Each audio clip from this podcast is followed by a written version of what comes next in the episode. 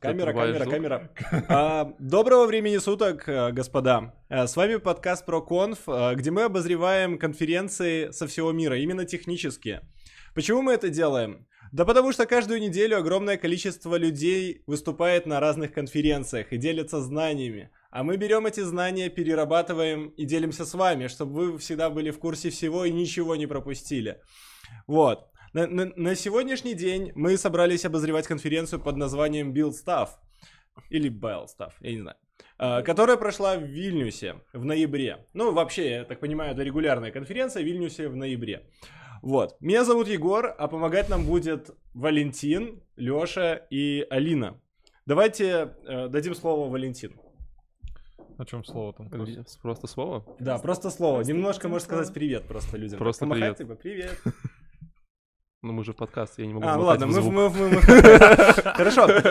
У нас еще есть Леша и Алина. Алина у нас сегодня новенькая. Э, Тогда давай начнем с тебя. Да, я новенькая, именно поэтому мне выпала честь сразу первой Может, рассказывать. расскажешь немножечко про себя? подготовки. А, про себя, да, хорошо. Во-первых, э, спасибо большое, что вы позвали меня. Я очень давно хотела писаться в подкастах, но так ни разу не получилось.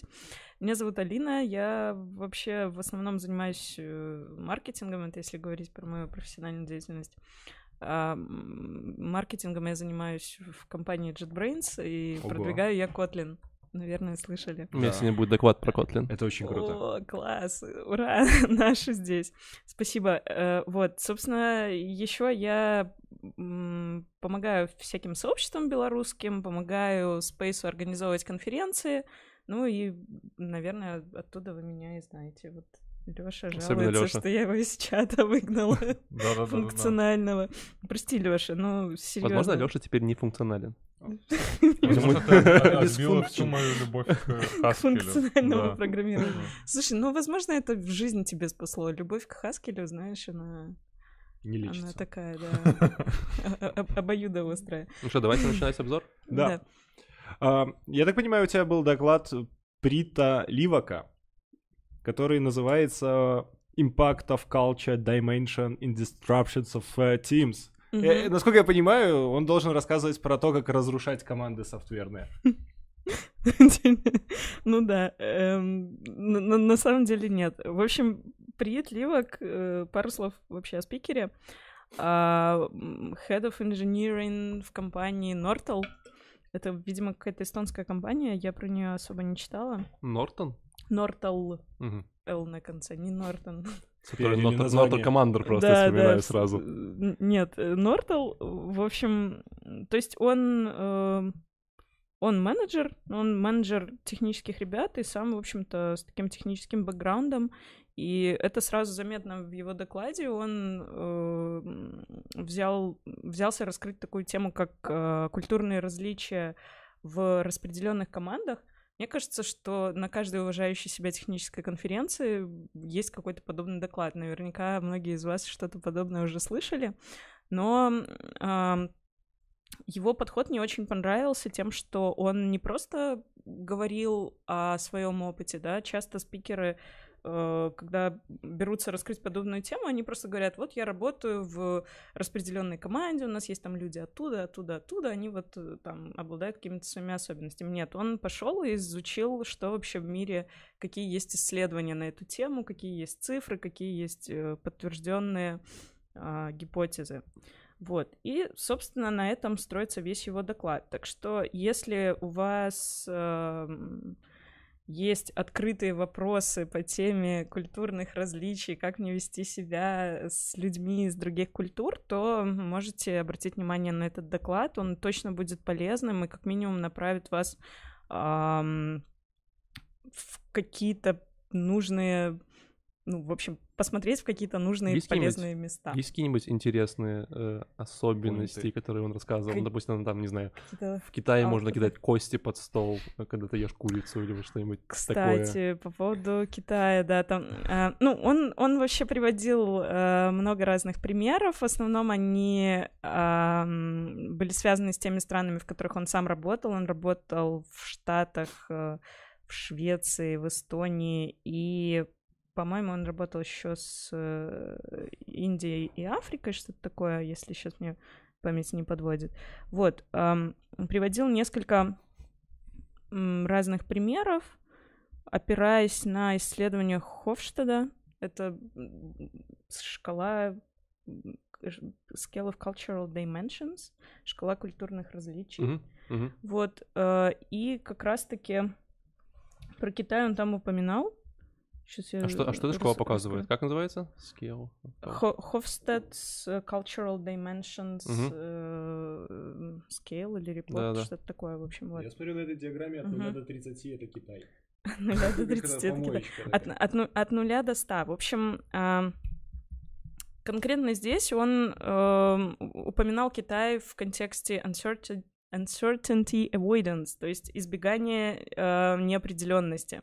Мгм. В общем, одна из э, гипотез заключалась в том, что культуры могут различаться, ну, по уровню того, насколько они э, способны переносить неопределенность, да, то есть ноль — это те, кто совсем не способен, и 100 — это, э, точнее, наоборот, простите, я, я вру, ноль — это те, кто абсолютно нормально себя чувствует в условиях неопределенности, и Китай. 100 — это те, кто себя чувствует хорошо, только если у них все вот мелко, подробно распланировано.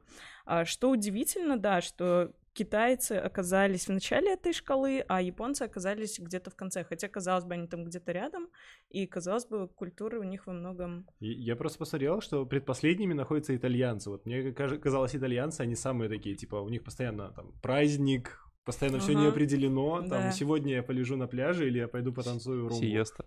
Ну, да, вот... Что, а интересно, вот если задаться вопросом, э, вот если мы говорим про мир инженеров, да, софтвер-инженеров, э, насколько сильно мы как бы, как бы вот такие, как, знаешь, э, как-то гражданины мира, и насколько все-таки вот часто мы привязаны к каким-то локальным байесам, чему-то такому?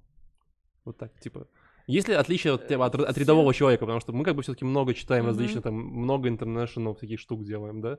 Вот, и... Ну, с- Самый очевидный ответ, который приходит на ум, то есть на этот, э, на подобный вопрос э, Приит в своем докладе не отвечал, но э, если бы ты спросил меня и тебя бы интересовало Да. мое мнение, то я бы сказала, так и сделал только что. Класс. Да, я бы, собственно, сказала, что определенно в процессе работы в распределенных командах и тем более с софтвером все это наращивается, потому что, ну, собственно, люди такие существа, они умеют адаптироваться, делают это, делают это хорошо, ну и, Мгм. собственно, чтобы быть эффективным, да, постепенно приходится к чему-то привыкать и убирать свои байсы, стараться смотреть на происходящее просто как на факт, как на явление. Я, Мне- правиль- я правильно понимаю, что мы вот э, разговариваем о том, когда команды могут быть э, мультикультурными? Да-да-да, Да. конечно. Мгм. Это тяжело представить. Концепции- Причем, контексте когда они еще, когда они еще огромные, типа, знаешь, там, типа, 500 человек, и там, типа, Мгм. 150 в, там, в Англии, 200 в Индии, что-нибудь такое, это прям очень интересно. Не, если они еще вместе сидят, там, пи- 50 там британцев, Мгм. половина китайцев, и ты такой, типа, как вообще с ними общаться? Да-да. Мгм.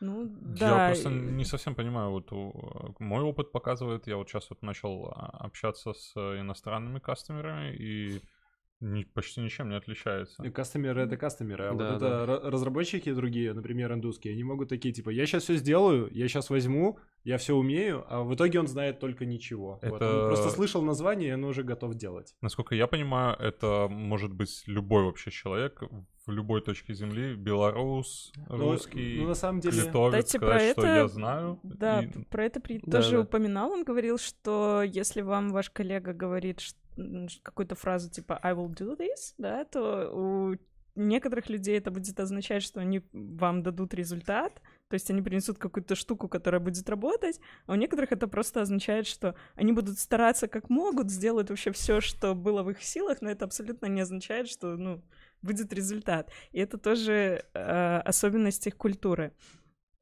Прикольно. Это, мне кажется, особенность, по-моему, языка. Там Не-не, есть не, какая-то особенность фраза, культуры. которая- Это культурное. Нет, ну, насколько Ну, я смотри, понимаю- если это языка, индус, который из говорят Индии, у него будет, типа, я попытаюсь, типа, это не значит, что он сделает. А если это будет индус, который живет в Америке, и он американец, то у него будет значить, что да, он будет делать. Не, я не Да. помню сейчас Или констру- будет говорить, что он не сможет сделать точно. Не помню конструкцию, но там что-то в, в английском языке говорит о том, что вот у меня запланировано, там типа I'm going, и есть конструкция, которая обозначает, что я это обязательно сделаю к, к такому-то, ну, к такому-то времени. И поэтому, ну, то есть это, как это, особенность языка, Ну, он, а он приводил пример именно с тем, что люди говорят одну и ту же фразу, которая вроде как бы все не носители и учили язык одинаково, Мгм. но вкладывают в нее разный смысл. Просто предлагает смотреть на это не как на какой-то акт вредительства, что коллега пообещал и не сделал, а как на особенность культуры, э, учитывать это на будущее и просто понимать, чего ожидать в таких ситуациях. Ну, в принципе, хороший такой доклад, я так понимаю, обзорный Тут для на тол- то, чтобы... толковый, да. Если у вас есть проблема работы э, в больших ком- Да не компаниях, просто нырнуть и Мгм. посмотреть, как большие компании уживаются. Там все-таки люди приезжают с разных уголков поработать в каком-нибудь гугле условном. Вот. Ну, спасибо Ну, тебе большое да, за обзор Пожалуйста. доклада. В общем, рекомендую. Дальше, я так понимаю, у нас Валентин э, хотел рассказать про доклад э, Михаила Шикова. хотел, не хотел. Вообще, почему я выбрал... Начнем с предыстории. Почему я выбрал доклад? Потому что в докладе говорится о том, что э, предполагается какая-то история. Вообще доклад называется очень длинно. Э, Если вести это на русский, то это как мы э, переехали в, облако и сэкономили миллион евро на hardware е, э, используя Azure овские сервисы, да? Вот, да. Его докладывает Михаил Шелков, и прикольно, что он э, работал в компании Qualcomm. Такая очень неизвестная, не- очень неизвестная Которая корейская, делает, корейская да? компания, да? Там примерно, да, по-моему, корейская, если я, если я не Ну, ошибаюсь. Ну, и с, с Азии точно. Где-то, где-то да, короче, вот. Очень неизвестная компания, вот, но он работал в каком-то под- подразделении, которое в итоге выкупила другая компания, вот. э, э, Они занимаются трекингом э, различных я так понимаю, trucks, то есть это э, дальнобойщиков, прицепов и прочего, и у них там много процессинга данных, много сервисов. Логистика. Ну да, что-то, вроде что-то с логистикой связанное. Вот. И, собственно говоря, когда он начал, когда он начал работать в этой компании, э, у них э, была огромная стойка серверов, как, знаешь, там, как у всех есть. Там Классическая тема. классическая тема, да, люди ходили, втыкали провода, вот, они арендовали дата-центр, э, и они решили, что как бы это уже, типа, как-то не модно, знаешь, типа, все-таки 21 век на дворе, нужно переезжать в облако. Вот, и, в принципе, весь доклад они переезжали в облако. Вот, а выбрал я его потому, что в свое время мы недавно на одном из моих проектов переезжали с Амазона на Azure. Вот, я просто знаю, какая-то боль, как бы, и так далее. Вас Валик, не вы было? сэкономили вас- миллион евро. Получилось, Вас- сэкономить вообще. Э, Нет, там, там были политические причины скорее переезжать, то есть там не было такого. Вот. Но вы вообще когда-нибудь занимались переездом, типа, вот какой-то огромной рабочей системы, типа, в другую вообще среду? Я пробовал, но у меня это заканчивалось так, типа, ты сидишь пару дней и просто плачешь, потому что у тебя что-то там поломалось, раньше оно работало, и все было супер. Какой-то такой дикий конфиг был написан, ну, представишь, еще докеров не было там, Типа какой-то configuration файл, и вот он, он просто не запускается. Для меня, знаешь, среде. вот если проводить аналогию, мне кажется, это как, типа, пересадить дерево. Да. Типа такой, знаешь, не, вот не деревце, а вот такой, типа, 50-летний дуб. Вот, вот надо взять и пересадить его на другой участок. Э, При том, что этот дуб умеет это говорить, он стоит на тебя, смотрит и говорит, не, не так. Нет, нет, при том, Не, что- левее. Не, при том, что, типа, дуб еще, пока вы будете, типа, его переезжать, он будет расти постоянно в разные стороны, Валик, типа. а ты помнишь такое из дерева баньян? У него Баньян? один ствол, да, и потом от веток еще дополнительные стволы отрастают, и оно постепенно такой целый лес начинает образовывать. Ну Да, да, вот, наверное, даже вот пересадить баньян. Пересадка баньяна. Да, да, да, я согласен. Я смотрю на картинку, очень хорошо. Вот, вот что-то похожее на правду, когда ты переезжаешь с такими штуками. Вот. и я не уверен, что, честно, они сэкономили. Ну, как бы, вообще, вообще, вообще, вообще, честно говоря, док- типа, название доклада такой чисто классический кликбейт. Типа, э, мы сэкономили миллион евро, ну, как бы на чем? Потому что э, он говорил, У нас что... было 2 миллиона евро. Нет, один- он говорит, у нас было столько серверов, что примерно мы прикинули, что они стоят миллион евро. И теперь мы их не используем и переехали на Azure. Вопрос, на чем вы сэкономили? то есть, не, ну, то есть, как бы, вы просто выкинули миллион евро оборудования, а вы не сэкономили. Но, возможно, растащили миллион евро. Возможно, возможно, они продали его, не знаю. Вот. Сотрудникам ам, раздали. в общем, э, на самом деле, э, доклад достаточно э, подробно расписывает всю их историю как бы, переезда в Azure, э, все их боли, которые они там ловили, где там, ну, много разных смешных примеров, где, типа, там, мы тут взяли базу, она там отвалилась, мы поняли, что нужна другая база, а тут оказалось, что, типа, э, у них там база 700 гигабайт, они говорили, типа, и у Azure а есть, типа, знаешь, там, типа, до терабайта и после терабайта, до Мгм. терабайта стоит, там, типа, 5000 долларов, после терабайта, типа, 15, что такое. Хорошо, что у нас 700, потому что 15 никто не готов был платить, что-то такое. Вот. э, И много вещей, которые, если вы не задумываетесь, эм, как бы будут э, интересны перед тем, как вы такой переезд. Но доклад достаточно сильный enterprise, но у них очень огромное количество решений. Он рассказывает скорее обзорно про разные куски Azure а, что там есть и так далее. Вот. Э, в целом, э, лайк, если вы этой штукой интересуетесь, если вот вам прям э, вот прям интересно что-то перевести. Если нет, то э, где-нибудь сделайте себе зарубочку в нейронке в своей голове, типа, вот буду переезжать, посмотрю этот доклад, типа, перед тем, как думаешь, что надо переезжать. Михаила Шикова. Да, Михаил Шелков. А, русский, кстати, парень из России. Э, Шелков. Сказал, сказал, что... Это было очень смешно, потому что он такой... Ну, я из России, но, понимаете, в России очень плохая зима, поэтому я переехал. А где ты сейчас живешь? В Норвегии. Ну, не что прям очень, дальше лучшая зима в мире. Там самая дорогая зима в мире. Дорогая, но типа, ну, ну, вряд ли она, типа, сильно отличается, там, э, кардинально от зимы в России, там, скажем Ну, так. отличается, надо просто больше денег, э, чтобы выжить. Высокий очень какой-то там уровень, уровень счастья. Есть какой-то показатель, я не помню, кто и где его исследовал, но тем не менее. И вот, казалось бы, удивительное дело, они там сидят в зиме, да, в таких стесненных условиях на фьордах, но Сейчас, сейчас, сейчас написано, что он Netherlands. Может быть, он был не Норвегия, а Ну, в Амстердаме. более, более в, в теплые края Может быть, я ослышался, да. но Все-таки Netherlands. Ну, Netherlands получше. Может, не самый не высокий, но он там где-то лучше. там на, Ну на да. высоком В общем, уровне. э, Так кратко что- таково, э, было довольно интересно посмотреть, что не один э, ты, когда ты приезжал в Azure, испытывал дикую боль, а еще есть другие люди. Валентина, для себя ты что-то узнал про Azure такого, что ты не знал? Ну, может, в твоих переездах ты не сталкивался с какими-то такими большими камнями? Слушай, ну, Может, у тебя был маленький переездик? Эм, видишь, как бы каждая система, она же достаточно э, Уникальная. уникальная, да, поэтому как бы какие-то части я трогал, какие-то части я не трогал. Мне абсолютно не нужны были в своем переезде там data pipeline ы, какие-то там супер странные аналитические системы, здесь им нужны были, поэтому как бы я скорее там увидел то, что видел раньше, и как это работает. Но, кстати, реально он рассказывает очень много классных штук. Вот прям типа, мы делали так, но на самом деле делать так не надо, потому что такие-такие проблемы, вот лучше делать вот так, вот так, вот так. Прям, ну, прям такие заклады прям на вес золота. Поэтому э, развлекайтесь. Передаю слово дальше.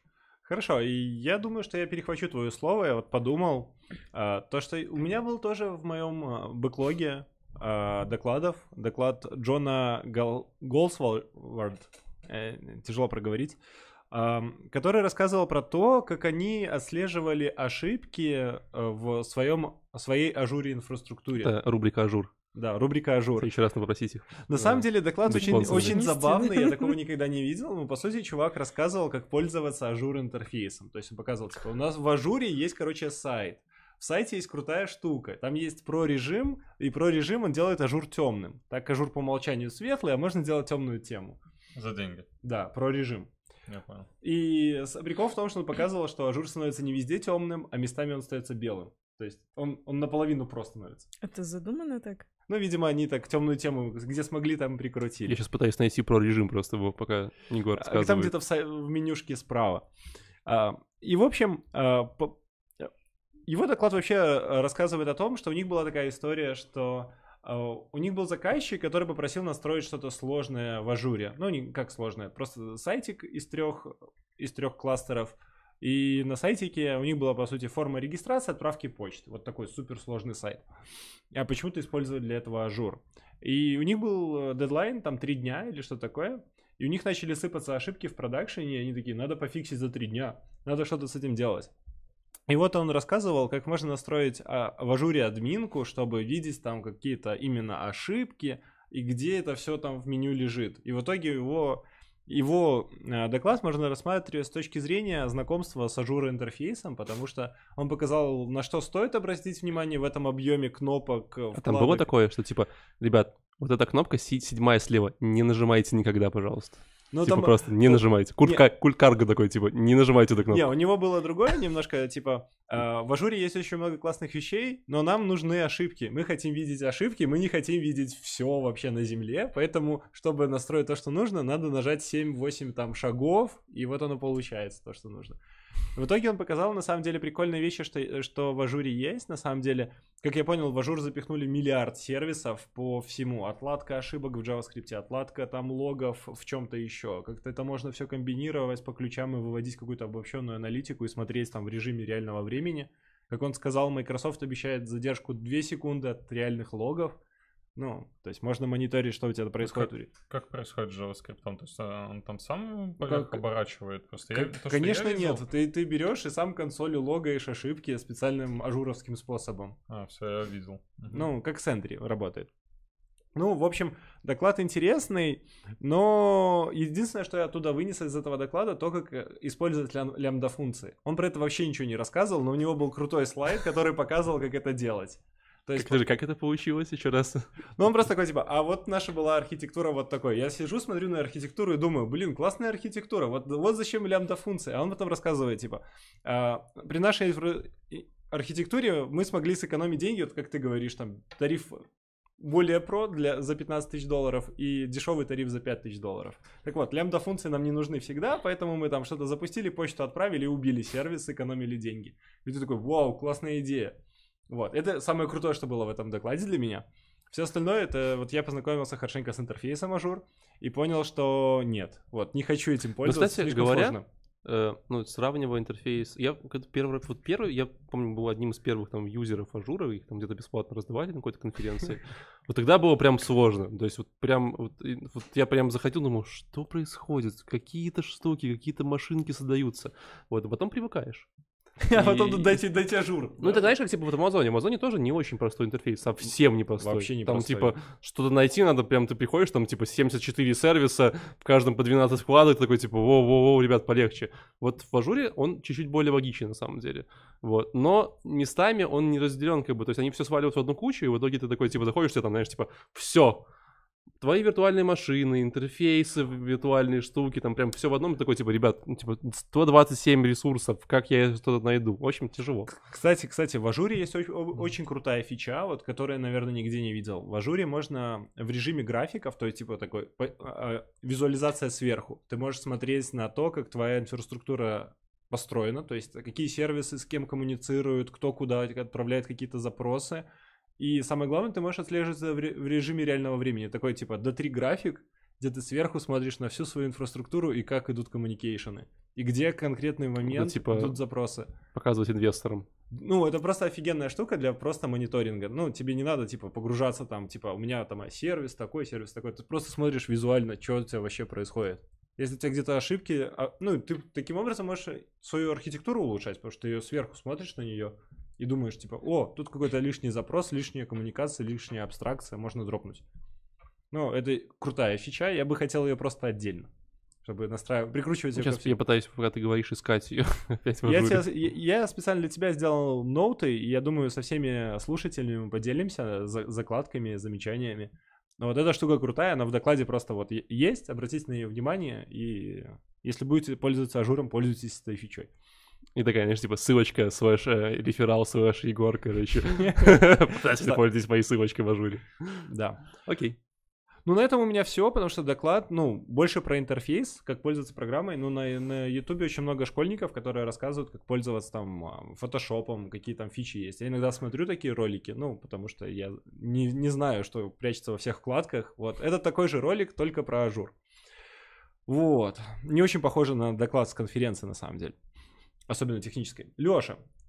А можно, а можно перед тем, как Леша, я скажу свое веское слово, а у вас тоже были такие, вот съемка эм, всего как бы вызывала вопросы? Да. Потому что э, у меня было достаточно некоторое количество технических докладов, вот, и знаешь, там, типа, чувак, пока- там как бы слайды, и э, как бы показывает слайды какое-то количество времени, потом переключает на человека, да, и слайд показывает ровно секунды три, наверное, ну, может быть, Да-да-да, две, так. да, и ты там такой, а вот у нас сейчас теперь код. И так раз переключается, и проходит две секунды, ты не успеваешь ничего посмотреть в коде и показывать человека. Кстати, я думаю, да, это, это недочет, несмотря на то, что Очень был большой. став, это такая уже Во, очень вот. олдовая и очень mature конференция. Я не смотрела их видео до этого, но это какой-то, я считаю, не, не- Да, да, вот что-то типа такого. В, моей, в моем втором докладе вообще слайдов не показывали. Собственно, я поэтому полезла слайды искать, потому что спикер как бы очевидно эм, там показывает да. рукой на что-то, даже не называет это что-то. И ты смотришь и В думаешь, общем, боже, ребята а это были, а были, ну, как будто они сэкономили денег на, на запись Я-. У них проблема с освещением была очень сильная, потому что все видео, которые были доступны, возможно, в режиме реального времени, когда ты находишься прям в зале, тебе все классно, приглушенный свет, режим такой полуинтимной обстановки, это клево, когда смотришь доклады. Но, возможно, для записи недостаток света это очень плохо, потому что, во-первых, качество ка- самого кадра очень плохое, размытый ведущий, который рассказывает докладчик, с- с- с- самого слайда очень не видно, поэтому все товарищи делали темную тему. А если вы знаете, если часто выступаете, то наоборот просят делать светлую тему, потому что черное очень плохо видно на, на экране, на проекторе. Вот. Мгм. А у них все наоборот, все слайды черные. Вот. И, и по- поэтому да. Я тебе хочу сказать, что это еще хороший взгляд, потому что у меня было э, Со звуком у них очень ещё плохо больше диагональ. И буквально там одна, одна четверть этого слайда была заметна. Мне они Мгм. в целом не особо были нужны, но суть в том, что вот угол, с которого они снимали, это, не знаю. Могли бы Ну. просто потом, допустим, постпродакшн сделать. и- Какой и постпродакшн? слайды- Это конференция. Тут самое главное, ты пришел на конференцию. На конференции, между прочим, было 8 потоков. 8 Подожди. потоков. Представляешь, сколько это? Это Там- 8, ровно. Там 80 спикеров да. было минимум и Делали на 1400 своих слушателей. Очень большая конференция. Мы? Нет, мы нанимали людей Тут для У этого. меня д- Ну, два предположения. Так подожди, Первое, вот это тебе, их пожалуйста, нанять людей, сделать постпродакшн нормально, если Да, это но такая может быть у них просто цели такой не стояло, потому что... Слайды показать? Ну Может, да, они, сливают показывают пок- тебе как бы превью этих видосов, но за полным качеством приходи, пожалуйста, на конференцию. Может, тут такой посыл. Возможно. А может, их подвели. Бывает, Вообще-то что видишь, там тебя как бы немного подводят. людей, там все, кто мог, из города пришли и просто посмотрели. Ну Нет, да, ну, кому нужны видосы? Ладно, Ля, что у тебя было? Что у тебя было Пошла. интересного? Как, как, Так, как это- человека зовут вообще? Это же Вильнюс был, да? Можно, ну ладно, давай попробуем. Давай. Давай. Э, Демантас Степановику, Степановичус. Степановичус. Это же это, это же литовцы, давай. Да-да. Скажи раз. Давай еще раз. Степановичус. Демантас Степановичус. Ты прям вызываешь какого-то демона. Да, да. Демантоса. Если он узнает об этом, я думаю, ему не понравится. Ну, хотя, на самом деле, когда мою фамилию коверкают, ну, Да, ладно, твою, твою Там еще есть второй спикер, Леша, Да. так что... Да, там второй... Не отвлекайся. Мазвудас Врублискас. Ру- Врублевскас. Врублевскас. Вруб- как Врублевскас. Вруб- Как Мне кажется, Врублевский э, к выпуску 50 мы будем читать любые фамилии, любых, короче, просто людей сразу. Да, окей. Итак, а, Название? ребята решили вот это в продолжение нашей... А Как тема а, называлась доклад? э, Creating maintainable code in a cross-border team. Мгм. Хорошо. Круто. На самом деле, тема, они не, не рассказывали об этих темах как-то в совокупности. Это было два разделенных процесса. Вначале maintainable код, потом cross-border team. И э, о ребятах. Два литовца. А, работают они в банковской сфере, .NET разработчики. И, если честно, я на самом деле как бы не особо, наверное, хотел бы слышать э, подобный контент именно от разработчиков. То есть, особенно это касается вопроса cross-border team, когда у тебя одна команда здесь, другая команда там. Эм, Для меня это скорее вопрос для какого-нибудь PM или для скрам-мастера, который все вот это будет А, а можно я немножко перебью? А что они подразумевают угодно. под э, cross-border team? Это когда одна команда у них в Литве сидит, и вторая команда у них, по-моему, там в Амстердаме сидела. Распределенная команда. Да, да, да. Мгм. Она, а- они были недалеко, на самом деле, там, был, насколько я понимаю, разница была там в час или в два по, по поясам. Подожди, а почему А. cross-border? Э, Литва и э, кто там, Амстердам? Ну, Это же из- Евросоюз. Мне Да. просто казалось, что это. Ты знал? Это когда По- у них есть какие-то жесткие, жесткие нет. ограничения, Да. там какие-то policies. У меня есть еще более нетривиальный, неожиданный вопрос. Почему они именно фокусируются на maintainable код?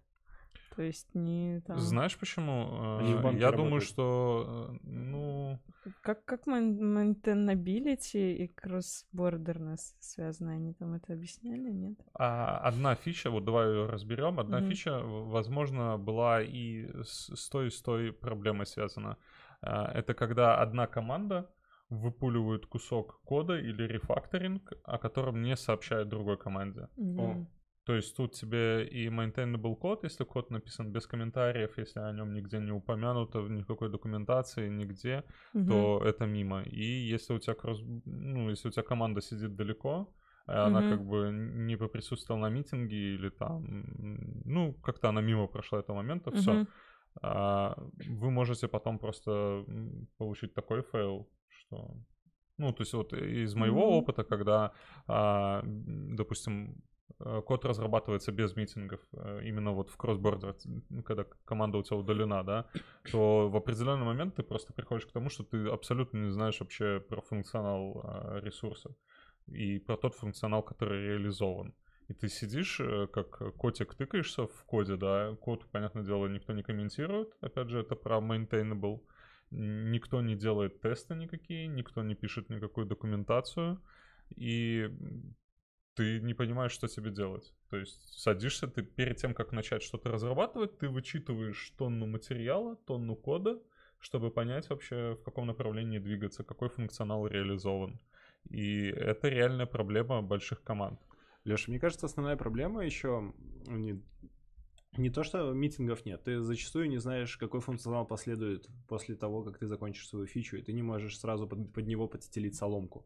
Вот, потому что когда команда распределенная, они решают разные фичи, а менеджмент он где-то посередине, либо еще дальше где-то сидит и сам там что-то планирует. То есть Вот ты и- работаешь с Мгм. закрытыми глазами. Именно поэтому я, ну, интересно, почему этот доклад а, готовят разработчики, а не менеджеры, которые должны вообще разруливать, по сути, эти штуки. То есть, а, как разработчики, окей, я понимаю вот этот их кейс, они что придумали, они м, придумали у себя одну из фич. А, по поводу, давайте еще, maintainable код, быстренько оставим его за бортом. Ничего нового, ничего интересного. Тесты, расширение, код-ревью. Быстро. Вот как бы. Тесты, Расширение. Extend- extendable код и код ревью. Код Все, ревью. то есть больше ничего нового они ну, не сообщили, TypeScript? не придумали. Flow. TypeScript. А, ну, они ждут нет разработчики. Да, это .NET разработчики, у них там посложнее все. Хорошо. Окей, э, теперь про то, как все-таки кроссбордер вот этот Тимон. А, Они повесили в, в офисах а, камеры и вели вещание о том, как рядом, рядом команда сидит и пилит код. То есть они видят, то есть ты вот сидишь, пишешь код, И смотришь в такая. сторону, у тебя телевизор большой, на котором ты видишь, как с той стороны команда пишет код. Ну, А, Эффект присутствия. да. Окей. Если честно, для меня это... А, да, и они там дальше описывают этот кейс. То есть а, они решили в определенный момент, что, скорее всего, нужно отменить вот эту фичу, потому что они начали замечать, что один разработчик сидит и ковыряется в носу. Они- Им не нравилось, да? Неприятно было. Да, смотреть. им это, скорее всего, было неприятно. Ну, Я есть, думаю, они могли зациклить его просто. Ну, как бы снимать кого-то и показывать это в тот, в тот же момент э, другой команде, ну, для меня это как-то, не знаю, это какая-то скрытая съемка, такая реалити-шоу какое-то. Мне, мне тоже, я, я не знаю, в голове себе представил, но получается смешная картина, то есть достаточно весело. Я, я предложил э, Так а одному из насколько членов это своей команды. эффективно? Это полезно вообще? Ну, сидят люди, пишут Какой- код. какой Мы вернемся к тому, что это реально два .NET разработчика рассказывают про Мгм. такие фичи. Для меня это как просто прикол. Ребята собрались, зашарили, что они вот работают, и все на этом. Ну, как бы, what? Да. Ну, смотри, вот А, твой а доклад таких веселый. проблем не возникает в командах, которые в- одном офисе, просто не в одном кабинете? Ну, например? они вряд ли Ну, вешают Я А, думаю, я думаю, я кажется, думаю, что они еще ковыряются в носу. Но камеры не вешают. Да, в все- любом все- случае Сразу нужен какой-то процесс для того, чтобы... Нет. Вот э, я работал код там ну, на нескольких проектах, Мгм. и у меня всегда на разных этажах э, все сотрудники сидят. Мне пару раз предлагали, давайте объединимся. Я попробовал, что такое сидеть вот так вот впритык-впритык с членами команды и разрабатывать. Это, ну, не мой вариант. То есть Да, я... это у слишком меня ч- тесно. чуть-чуть другой вопрос, потому что а неужели в командах, которые не кросс-бордер, да, а там сидят просто на разных этажах, не нужно ничего применять, чтобы ну, синхронизироваться, чтобы э, не, не происходило вот таких проблем, как ты Как? вначале писал. Все равно же какой-то процесс Ну, вообще Как не я быть, понимаю, это митинг. быть. останавливается. Это да. просто... Не, ну там Ну, просто ко- код эти- и тесты, они эти- же в любых э, в командах. Да, ну в хороших конфьюжены, приним- конфьюжены меньше, потому что ты тут, типа, что-то не понял, пошел Мгм, Егора спросил. А тут, типа, Мгм. звонить куда-то. Согласовывать да, там Ни- никогда этого человека Да, не да, видела. смотришь камеру, он говорит там, типа, я не хочу со- созваниваться, и ковыряется в носу. И ты такой, По, по сути, Ясно. допустим, Ну, вот эти о- вот окей, а, созвоны понятно. а, можно опустить, то есть это не очень сложно, да. Когда у меня, ну, то есть вот я сейчас работаю с командой, которая не в моем часовом, часовом поясе. Они, у них там плюс 8, не знаю. Не в моей весовой категории. Да, да, да, да, да. И когда у нас с ними состыковывается время, там это где-то с 5 моего вечера до там 7 моего вечера, вот мы, мы стыкуемся. Очень легко процесс происходит. То есть я могу написать им, я могу позвонить, я могу обсудить код. э, Вообще великолепно. Как только пояса расходятся, то есть я с утра, ну, мне приходится погружаться, мне приходится там смотреть, что было заревьюено, что не было, почему. То есть куча становится моментов, ко- которые я не могу решить вот э, оптимально быстро. Это чуть-чуть э, замедляет, мне кажется, процесс создания фич. Но Ну, это по- подходит для разных уровней проекта. То есть, если у тебя проект быстро растет, тебе надо много общаться, или у тебя часто изменения в проекте, ты не можешь э, так работать с большими часовыми э, разрывами. Да. Или тебе нужен какой-то человек посередине, который будет синхронизировать э, вас в больших э, часовых, ну, разрывах. В общем, подытоживали, Леш, что там вообще было? Что, тебе Интересно. понравился доклад? нет, Да. вообще абсолютно. То есть это, не знаю, как... Отписка. Да, Отписка. отписка. Хорошо, и давайте пойдем дальше. У нас есть еще пару докладов э, в очереди. Э, опять же, вернемся к Леше, и он расскажет про Алексея Зимарева.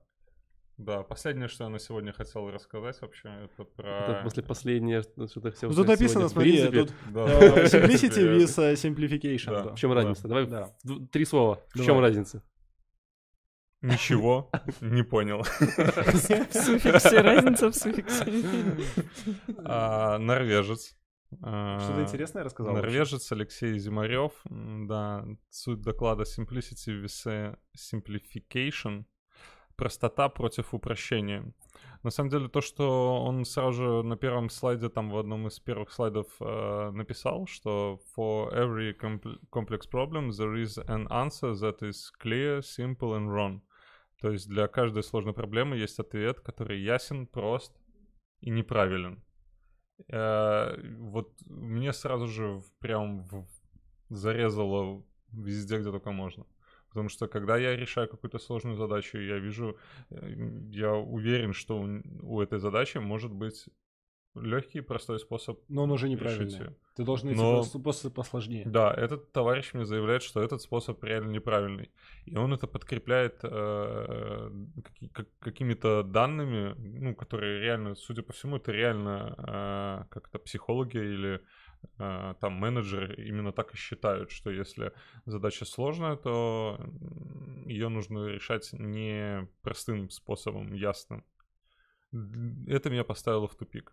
Единственное, что я оттуда вынес э, полезного, это вот этот э, Синефин фреймворк. Наверное, правильно произнес его. Син- Син- Синефин. Кто-нибудь слышал про такой фреймворк? Нет. А суть фреймворка в том, что у тебя есть э, четыре домена, четыре как бы разных полюса. Это я не перевел. я Давай думаю, что- зачитаешь я, я по думаю, полюсу. что когда мы говорим здесь фреймворк, надо уточнить, э, точнее, что это не технический Да, фреймворк. это не технический фреймворк, это не JavaScript, не TypeScript. В TypeScript этого нету. Методика принятия решений. Да, э, я, мы приложим к докладу, можно посмотреть вниз, э, если вы смотрите YouTube или на SoundCloud внизу будет ссылка на более, как это, более правильное объяснение этого фреймворка. Оставь вот здесь вот. В общем, у нас есть э, четыре домена. Это простой, запутанный, сложный и хаос. Это просто как четыре полюса таких. И посреди у этих э, полюсов просто пустота, куда, э, если скатываешься, то уже бездна прям. В общем, насколько я понимаю, это можно рассмотреть в рамках проекта, в рамках жизни, в рамках, в любой, в любых рамках. То есть, если, если ты сейчас находишься в состоянии... Можно вернуть? Э, Да, прости. Ничего. Если ты находишься в состоянии э, простого, то э, это то состояние, когда ты можешь использовать именно best practice. Это практика, ну, то есть это то, что уже, допустим, если смотреть на проект, такая задача уже решалась. Это самая знаменитая задача, которая только может быть, там, приведение, допустим, э, Типов. А, типов, да. Там приведение стринга к числу, а, па- parseInt обыч- обычный в JavaScript, то это best practice. То есть ты э, заходишь в Stack Overflow, у тебя одна единственная ссылка, у тебя одно единственное решение, parseInt, все, оно работает. Тебе не нужно ничего делать. А, Следующий домен это запутанный. А, Обычно идут в данном, когда рассматривают его, идут в, в, обратном, в обратную сторону. В запутанный домен, когда у тебя есть а, куча запутанного какого-то кода, там или куча каких-то запутанных задач меж- между собой, и тебе нужно найти решение. Для этого может подойти good practice, то есть это когда у тебя много решений. Ты выбираешь одно из этих решений, и оно good, то есть оно хорошее. Ну, такие равнозначные решения. Да, в целом это равнозначное решение. И мне даже кажется, что даже если это хреновое решение, но ты его выбрал, оно уже good как бы. Вот именно вот если ты находишься в этом домене, в этом состоянии. А комплекс сложный — это когда ты м, сталкиваешься с чем-то новым. Допустим, а, мы сейчас ведем разработку с новым фреймворком, а, который вот только-только появляется, и каждый кейс, который мы в нем рассматриваем, а, мы про- проводим investigation, то есть мы в каждом направлении создаем какое-то количество кода, чтобы посмотреть, а, то ли это на- направление или не то. То есть мы находимся в состоянии, когда мы создаем эти good practices, которые потом кто-то может выбирать в предыдущем запутанном домене. Это третий сложный домен. И последний хаос.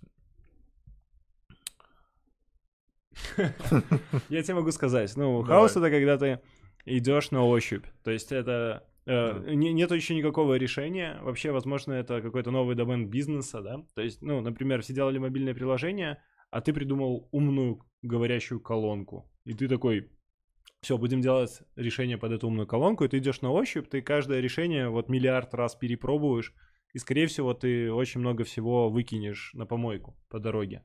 То есть у тебя каждое решение всегда плохое.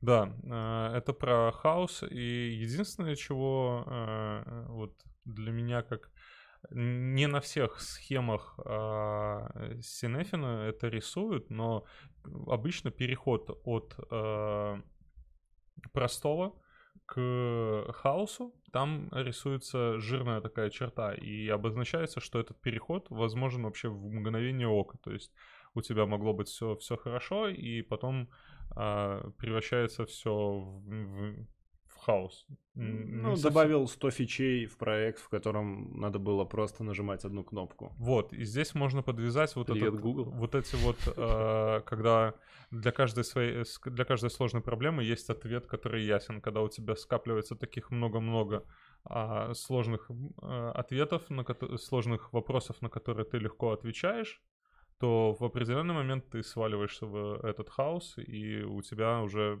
получается какая-то херня. Ой, ну будем честны, ты хоть вот после сегодняшнего подкаста будешь этим фреймворком пользоваться? Нет. То есть, как бы смысл в том, что ты слишком недоразобрался, взял какой-то самый первый поверхностный Думаешь? ответ и типа думаешь, что у тебя все решено. На самом деле нет. Это как бы такой посыл, да? Это как один из посылов, почему Мгм, это может ясно. быть. Ну, то есть, там, насколько я понимаю, Эк- кейсов много. Экстравагантно, но не совсем понятно, мне- как это мне- применять. Мне Это- кажется, то, что ты наговорил, очень ложится хорошо на книжку, которая вот прям название помогает вот пользоваться этим фрейм- фреймворком. А, типа, э, решай быстро, думай медленно, вот. А. И все, ты бум, и разобрался во фреймворке. То есть, Ну, на самом деле, тема интересная. а, Как перест- перестать быть сложным и все упростить? Что это нет, такое? это на- наоборот, вот наоборот. как раз таки, да, Мгм. типа, ну, усложнить. Когда все просто усложни, знаешь, Да. ты типа, выйди- когда все просто. Да, выйди да, из да, зоны да. комфорта, вот такое, да? То есть это можно, как Тони Робинсон, пойти выступать с такой, вот с этой вот штукой, просто на, на, на, на большие арены собирать миллионы людей Вот, вокруг себя. э, По, по ссылке, которую Developers, мы developers, добавим developers. в э, SoundCloud или в, на YouTube, там будет э, простой ответ от э, senior девелопера. То есть, насколько я я понимаю, когда э, скилл подходит к тому, что необходимо управлять или разруливать какие-то управленческие э, штуки, этот фреймворк был бы интересен для изучения. То есть, на, допустим, мне как э, став разработчику, ну, ок. То есть очень много непонятных моментов, но довольно интересно. Ну, вообще эти фреймворки надо почитывать, потому что они Да. помогают развиваться. А вот, ну, просто тебе вкидывают такую умную мысль, ты ходишь, Вот знаешь, крутишь, Вот, вертишь, вот и в технически- ка- какой-то момент ты такой, вау, я прозрел, и идешь в монастырь. в технических э, комьюнити есть э, э, большие дискуссии, что является фреймворком, а что библиотекой. Вот, вот есть ли такая же дискуссия где-нибудь в, знаешь, типа, в технологических Это библиотека. Это библиотека, это, типа, это не фреймворк, типа, это это всего лишь теория. Мне кажется, такие слова для описания методологий применяют только разработчики, так что психологи там и прочие люди, которые эти фреймворки придумывают, они их, скорее всего, так вообще Они просто берут неправильное слово. называют. Надо, Вообще, называют методиками там. Ну, всё- Методика. Методика, вот это Это уже- методика или фреймворк? Вопрос. Зависит от того, на кого ты учился, да. На самом деле еще и слова такие домен, да, то есть для меня домен это может быть как э, связан с э, URL и Типа ab.by. да, да, да. Мгм. И также это есть еще, по-моему, в э, играх. Есть еще в бизнесе домены, да? Ну, не, в играх есть, как это игра D&D, Dungeon and Dragon, там же тоже поделено все на... А Ну, еще есть доменная. печь, Леша, и что типа? Доменная печь. Мы сегодня играем в шарады. Хорошо, давайте перейдем дальше и поговорим про странное, страшное слово Kotlin. Оно уже звучало. Страшно. Я знал, что сегодня к нам придет Алина в гости, поэтому из всех докладов, которые, которые были нам на выбор, я нашел слово Kotlin. Вот, вообще, Класс. давайте немножко поговорим про доклады, про человека, которого э, докладывал. Эм, Это э, мужчина, мужчина э, с Лисбон это что? Это Это Лиссабон?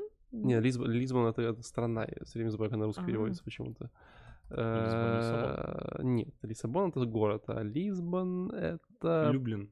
Очень стыдно сейчас. А нет, вру, это это это это это это это столица Португалии, извиняюсь. Всё хорошо. Короче, Слава а, богу, всё нормально. у меня сегодня Валик, можно я тебя быстро, очень быстро перебью? Нет, Давай, перебивай его. Ничего, ничего. говори. Это .NET конфа, то есть про Kotlin Это на .NET конфа? Это не? .NET конфа, это конфа, которая... Общетехническая которая она стала. достаточно- Раньше была с уклоном в .NET, я помню. Ну, нет? тут много .NET, э, Мгм. ребят, Да, Java. было вообще очень Да, много. очень Вот. много. Этот, кстати, вот про Любители Simplicity ажура. Simplification, это, по-моему, тоже был .NET, .NET Да, но разработчик. нигде не написано, что он .NET. У меня время- все, все доклады были с .NET разработчиками. У меня был. Kotlin. Все Ну, хорошо. просто, Ну, может быть, это просто тоже з- .NET разработчик, Прикольно, как э, .NET Ну, там разработчики начали Захватывать мир. на Kotlin. Это Ну, Они просто там такие, а, .NET слишком сложно, возьмем что-нибудь попроще. Вот, а, в общем, а, короче, э, как бы сразу интересный факт о спикере. Спикер э, э, является преподавателем в университете. Поэтому это был самый длинный доклад, который я слушал за все. Он, он длился примерно час. И это, знаете, была такая...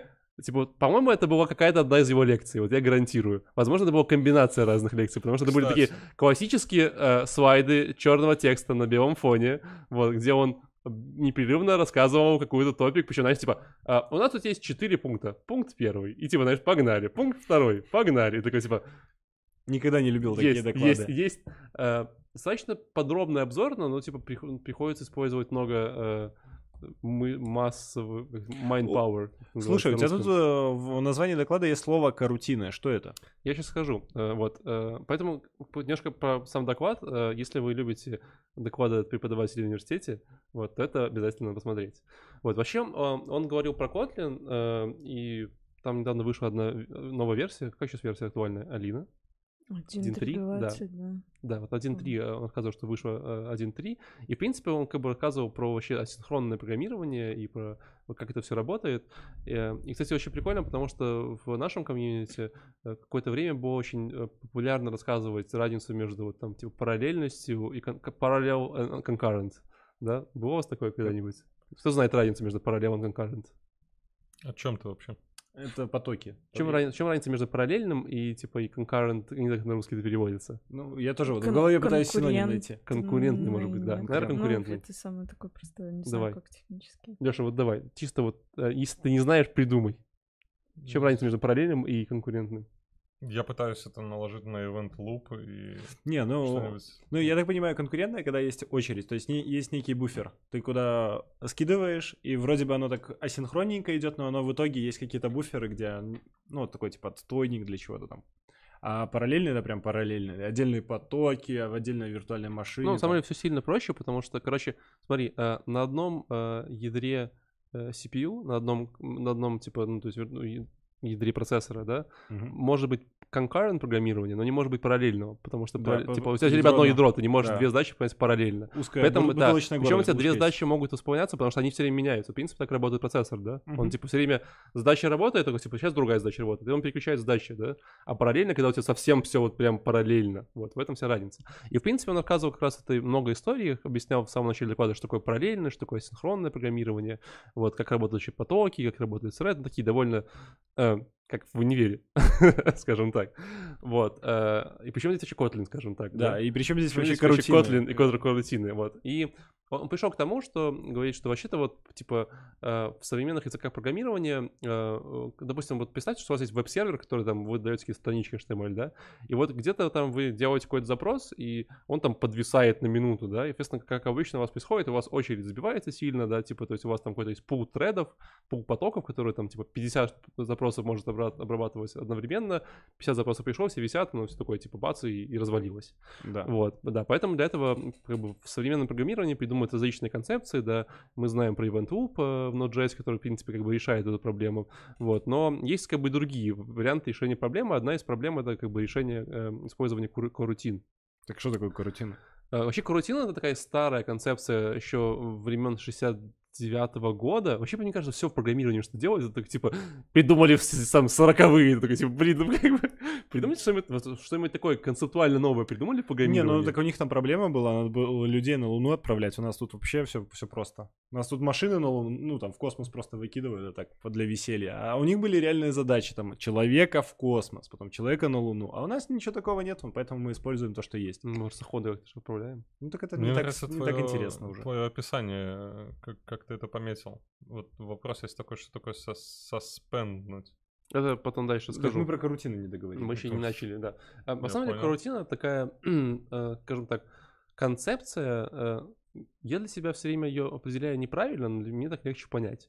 Вот. э, Мне всегда как бы кажется, что это такие достаточно легковесные э, среды, которые можно быстро запускать и быстро гасить, да. И для него- тебя вокруг этой штуки есть какой-то там типа э, механизм управления всеми, как к ним возвращаться и так далее. Вот, в принципе, как бы э, основная иде- Лямбда функция. Я, кстати, я, кстати, понял, что, э, типа, если читать на русском, писать сор- корутины, вообще это Мгм. сор, сорутины. Сорутин. Да, сорутины.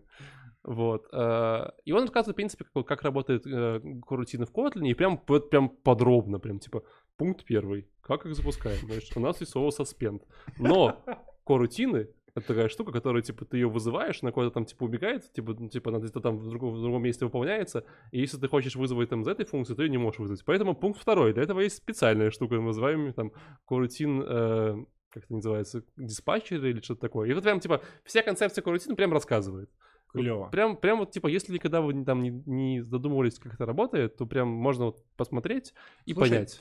А вот для людей, например, ну, я так понимаю, что Котлином все-таки не так много людей увлекаются? Или что, что ты Ты можешь сказать? Илюш? знаешь, э, Как много? за- зависит Как минимум четверть в этом подкасте. В- Ну, Вообще да. увлекается много. Сейчас у нас, э, вот на последний раз, когда мы пересчитывались, у нас было уже полтора миллиона активных юзеров. Мгм. Если ты за Kotlin следишь, то ты Не слежу. э, не следишь. И если кто-то вдруг следит, то ну, это прям, прям, прям шустро, потому что мы в 2016 начинали, я помню, к команде присоединялось там еще, по-моему, было меньше 100 тысяч юзеров, то есть прям растем. Мгм. То есть Вот. где-то в 10 раз за два года. Ну, Внутри. Там, да, были некоторые э, события, которые этому поспособствовали. То есть сложно сказать, будет ли такой же быстрый рост.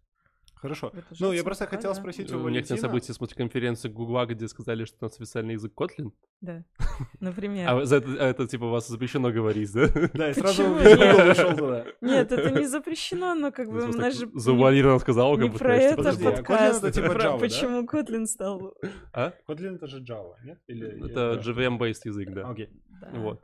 Ам, Я просто к тому, будет ли А, понятен ну- доклад людям, которые не знакомы с Kotlin. Потому что я знаю много своих знакомых, которые такие, о, это какой-то другой язык, я не буду даже смотреть Я, этот кстати, доклад, я не понимаю. Я, кстати, хотел там». эту штуку интересно обсудить. Вы знаете, э, часто книги по программированию бывают такие достаточно general, да, типа вот, ну, пример это банда четырех, да, Да, паттерн на проектирования. Она такая, типа, супер РБ. И она, как бы, типа, такой, класс, сейчас я узнаю про пат- паттерны проектирования, и она там на C++. На плюсах даже? Да, на плю- она, по-моему, на плюсах. И ты такой... Нет. «М, Типа, показатели на указатели, тут мы берем, вот такой, типа, погнали. Вот тут то же самое, да, то есть в принципе, я все понял. Ну, то есть, как бы это все еще Ну, ну, запрограммирование. То есть, Ну, типа, это как бы ты, он ну, ты просто прошаренный. Вот. А если, Ну, скажем, б- ты бы пришел своему Но- другу какому-нибудь, который менее прошаренный. но, э, помните, я вам говорил про то, что, типа, часто показывали слайды, вот, и потом, как бы, и там, типа, по 3 секунды слайд и погнали. Вот, чтобы вы понимали, у него были слайды вот такого вида. Я, конечно, могу это как-то увидеть, но вот такого. Это так, как, как работает внутри там Да. рутины, и ты такой, типа, тебе дают это 3 секунды. То есть там, знаешь, чтобы вы понимали, такой просто непонятный набор символов, 5 строчек. Короче, Жесть, было, жесть. Очень, было очень больно смотреть доклад, особенно, что я пытался смотреть его на... э, На Ютубе, короче, на- нельзя смотреть. на вековой дорожке, это было двойне, двойне тяжело. Втройне тяжело. Я, кстати, заметил, что половина докладчиков очень медленно рассказывала. Я смотрел практически все X2, X3. Вот потому что... я тоже хотел отметить, что они очень медленно рассказывали. То есть и- я с тем, что ну как-то плохо, не совсем хорошо воспринимаю на слух, это все мне приходилось ускорять, потому что это было настолько медленно. А первые вот эти вот ребята мои, они вообще, ну, они вот в X2 они рассказывали, как просто нормальные Кстати, кстати, люди общаются. Я заметил, что следующий доклад я рассказываю, да? То есть обзорный доклад. И у меня был очень странный доклад. Один из таких докладов, когда я понял, что иногда очень просто быть докладчиком. Вот особенно на конференции в Вильнюсе, которая Staff Мне казалось, ты знаешь об этом. Да, но смотри, ам, я просто иногда доклады очень долго делал. Короче, э, докладчика за- зовут Сирар Салиш, он индус, да? Салих, Салих, индус. да, ну. индус.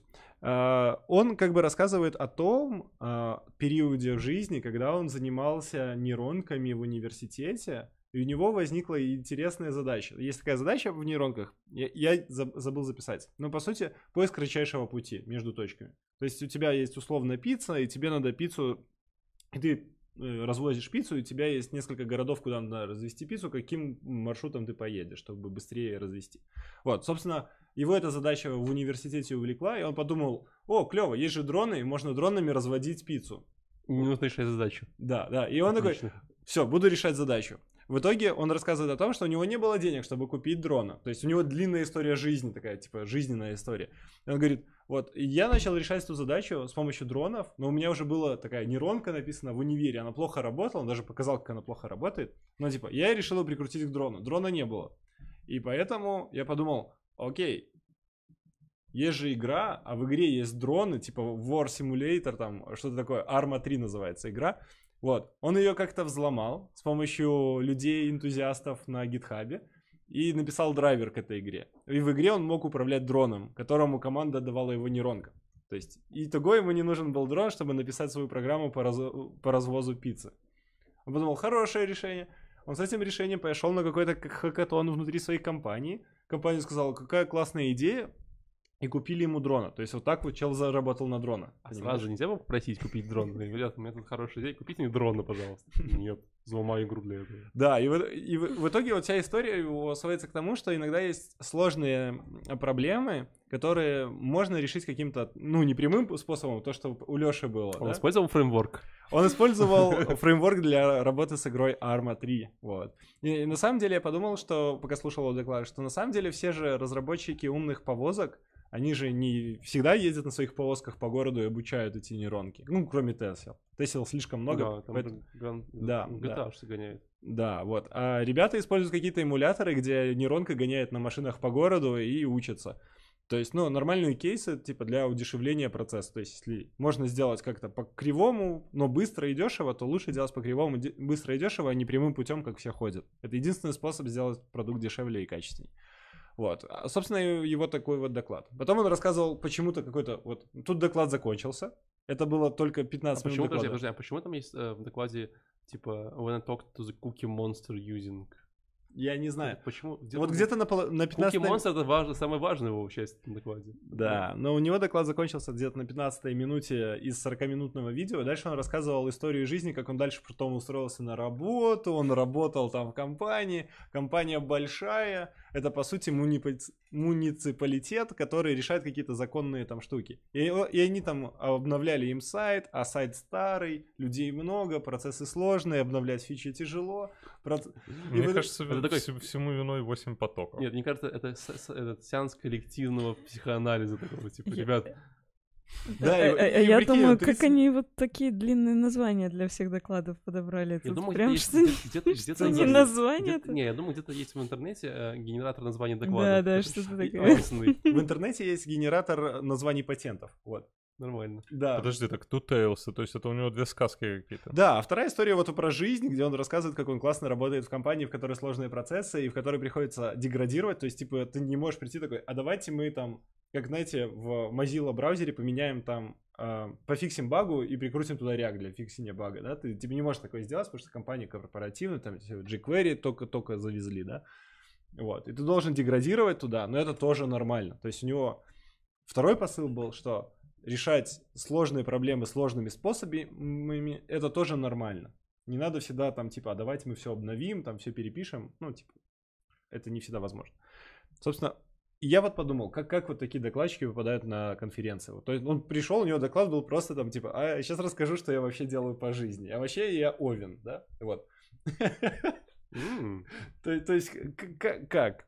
Вот такой у меня Ну, это, знаешь, мне кажется, это когда э, у вас было очень интересное название доклада, и вы такие, о, классное название доклада, вот, но вы забыли сделать прескрининг его. Ну, прикинь, я смотрел этот доклад, 30 минут он что-то там рассказывал, а потом ему начали задавать вопросы про то, а можно ли на дроны там передавать через там, через USB команды, там, через Wi-Fi команды, через там... а, Они спрашивали, как он устроился на работу там.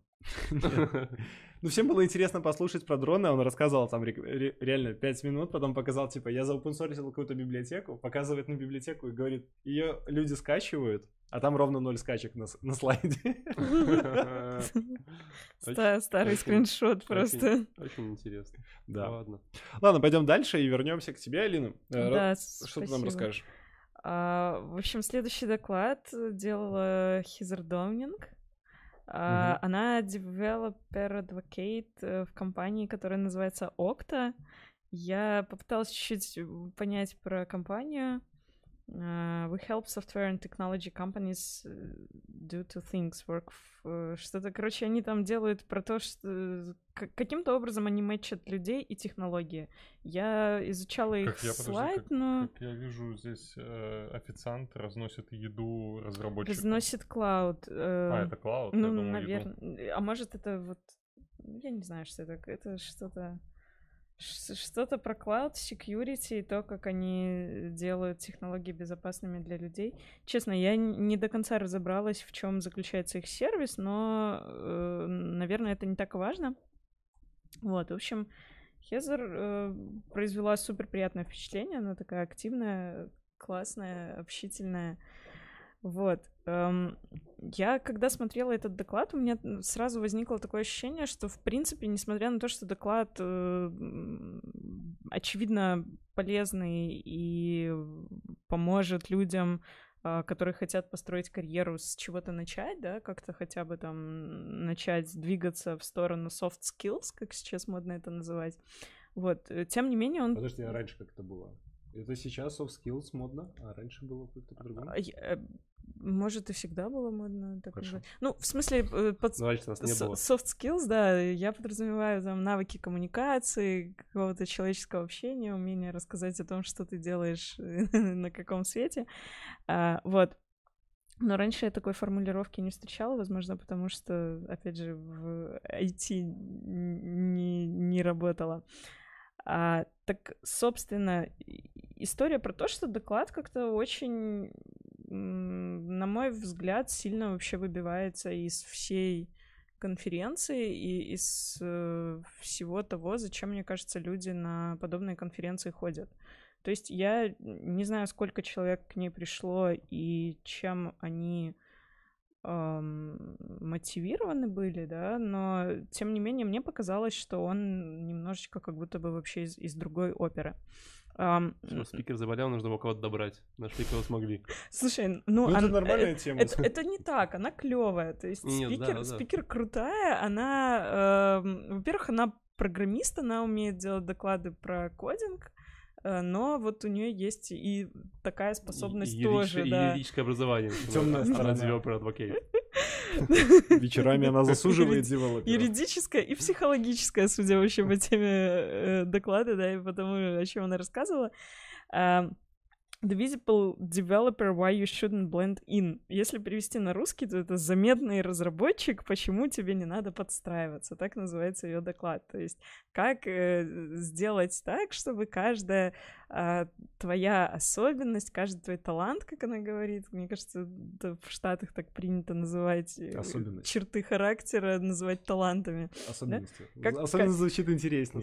Загадка такая в человеке. Каждая эта черта характера вообще может э, играть тебе на пользу, да? Игра, играть на то, чтобы тебя запомнили и запромоутили. Так, а, так а все-таки как? Все-таки как? В общем, она дает несколько довольно таких практических советов в духе, например, а, если что-то сделал, расскажи, что ты это сделал. Хороший не, не молчи, потому что люди вокруг могут не знать, что типа, это... Мама, я покакала, что-то такое. Похлопать. Ну, вспоминается, ты знаешь, что... На самом деле, если раскрыть вот этот вот кейс, то есть это, на мой взгляд, один из важных Очень кейсов при о запросе на там повышение зарплаты. Да вообще, да. чтобы тебе заплатили, вот, ты можешь рассказывать, да. что ты вообще что-то делаешь. Не, ну, тут, то есть, кстати, да. тут есть другая грань, которую вы не думаете. Э, что ты сделал заплати, сделал плохое, тоже расскажи, пожалуйста. Типа, ребята, я сегодня сейчас положил только что продакшн случайно. Мал- маленький минут. хак. Вот ты знаешь, вот это вот э, этот вопрос там она не затрагивала, и ну, я... грань ч... хорошая, согласись. Гр- грань не, не, хорошая, я не маленький, маленький хак. честно говоря, не знаю, существует ли такая проблема, э, ну, насколько широко она существует, но слушая ее доклад, мне показалось, что как раз-таки э, проблема в том, что э, люди если у тебя случился инцидент, скажем, да, ты сделал как какую-то проблему, после твоих действий возникла какая-то проблема, то ты должен о ней рассказать, просто чтобы процесс работы не нарушился.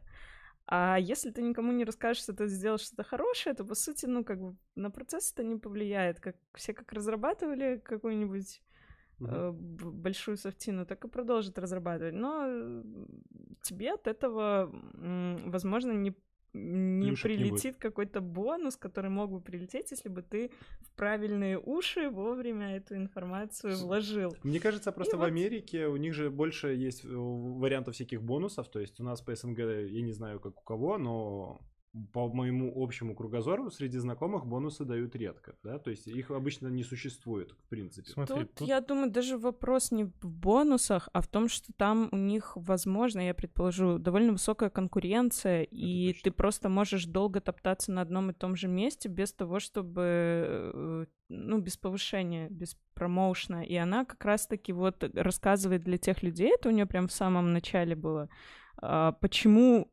промоутят всех вокруг, а ты сидишь на месте. Okay. Вот, собственно, Смотри. доклад про это. А, второй поинт. То есть первый поинт это говорить, uh-huh. а второй поинт? А, там на самом деле поинтов было довольно много, но прям вот второй Можешь второй. зачитать просто их. Зачит... штук. Не-не, зачитывать я их не буду, это не имеет смысла. Там у нее тоже доклад на час, и она где-то раз в пять она... минут она... новый поинт да, выбрасывает. в универе, это главное. Э, нет, она developer advocate. Ты же... Юридический преподаватель. Тоже что-то хочешь сказать. Это другой оттенок преподавания, да. Э, евангелисты их раньше называли. Ну, это другая тема. А, интересный поинт, который мне запомнился, э, being comfortable with being uncomfortable. То есть чувствовать себя комфортно в э, как бы да, стремиться к условиям вот этого выхода из зоны комфорта, да, как, как сейчас говорят. То есть а, не бойтесь идти куда-то, где вы еще не были, и не бойтесь э, попадать в ситуацию дискомфорта.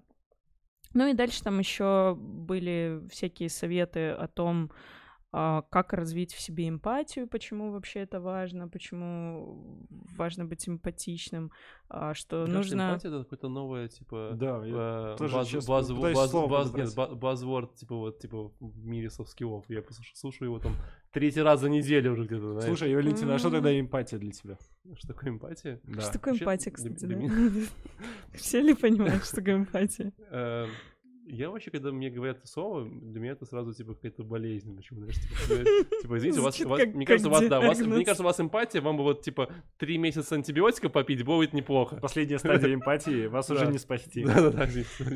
Вот эмпатия, четвертая стадия. Кстати, вот именно вот этот момент, что она примерно треть своего доклада говорила об эмпатии, о том, как ее развить. Возможно, у нее уже вторая стадия эмпатии. Показался мне немного противоречивым вообще с самим названием. Вообще, да, название звучит. Вообще эмпатия — это город Чехии. Чехи, извините меня. Реально Еще неплохой. да, э, доменная печь, эмпатия город в Чехии, собственно. Ключевые выводы сегодняшнего подкаста. Собственно, да, говорила, начинала она с того, как выделяться и радоваться тому, что ты от других отличаешься, а заканчивала над тем, как э, Быть таким развивать себе эмпатию. Эмпатия это, собственно, про то, как э, почувствовать себя на месте другого человека. И, ну, в А. общем-то, нужно как-то, мне кажется, в этом моменте Мне подстраиваться. кажется, эмпатия, когда вот бываете, знаете, смотрите фильмы, а там герой делает какую-то фигню, и вам за него стыдно. Да, это Вот это эмпатия. Вот Испанский Это лучше, да, лучше, лучший способ объяснить эмпатию. Вот она. Огонь, огонь. Класс. Да, ну, в общем, если я, опять же, еще раз скажу, не совсем я понимаю, зачем людям, которые пришли на конференцию для того, чтобы получить каких-то профессиональных советов, да, вот как Валик говорил, там, не нажимайте эту кнопку или там сделайте то-то и то-то, прежде чем перевести ваш баньян на ажур. Я не совсем понимаю, зачем им может быть нужен такой доклад, но если у вас есть какой-то дискомфорт, и вы не знаете, как э, подойти к начальнику, чтобы спросить его там о повышении или вообще запросить фидбэк о вашем ам, об эффективности вашей работы, то, может быть, этот доклад тот, с чего нужно начать. Там полно всяких слов в духе эмпатии, э, выхода из зоны комфорта, эм, с- self-бренд и там соцсети, нетворкинг и вот это вот все. Что-то не хватает, типа, йога, вот это, знаешь, Мне типа, кажется, просто- по утрам. Просто этот Да, доклад можно использовать вместо личного психолога и просто Да, пообщаться с докладом, решить все свои проблемы. Вот, это точно, это в точку, Егор. Это именно то впечатление, которое у меня сложилось. Это такая ин- инъекция психотерапии прямо на конференции. Если вот вдруг у тебя что-то где-то болит, ты не совсем еще понял, как с этим обходиться, можно посмотреть доклад и ну, найти то, что тебя больше всего цепляет, и, может быть, как-то с этим поработать в каких-то других Но главное, техниках, не э, забывать других подходах. Прикладывать капустный лист. Валик, ты Неожиданно. Я просто сейчас читаю много Акунина, и там, там все время, там все время, да, типа, но главный способ — это а, капустный лист. В, в IT, по-моему, сфере принято подорожник прикладывать. На Ну, сервер, ну. Подорожник — это подорожник на сервер, а- а а к душе капустный лист. для людей, понятно. Э, Валентин, раз ты начал про капустный лист, давай поговорим про твой доклад тогда. Вот после этого доклада мне был очень нужен капустный лист, если честно.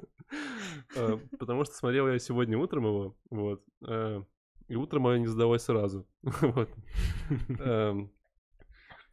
Э, Если вы откроете комментарий к этому докладу, который, видите, я написал целых ноль. Да. Потому что я их, э, не то, что там забыл написать, я просто не знал, что писать. Вот, но э, давайте поговорим вначале про спикера и про доклад. Доклад называется Tamed Invention Consistency от спикера Ивс Warfelin.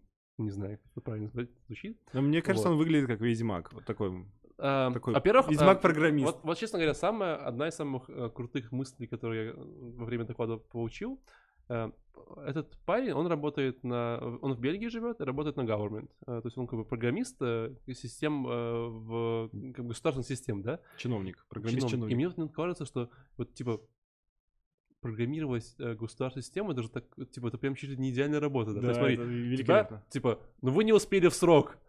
Ну и чё, у вас все равно есть бюджет, у вас деньги налогоплательщиков, типа, вас- Подвинем срок. Подвинем срок, типа, почему бы нет? Такой, типа, потом, там, типа, кажется, как бы нам нужно еще больше, типа, знаешь, там, типа, времени и там серверов. Не проблема, у нас есть деньги государства, почему не купить больше серверов? Кажется, программа тормозит, типа, почему бы не купить блин, стойку серверов?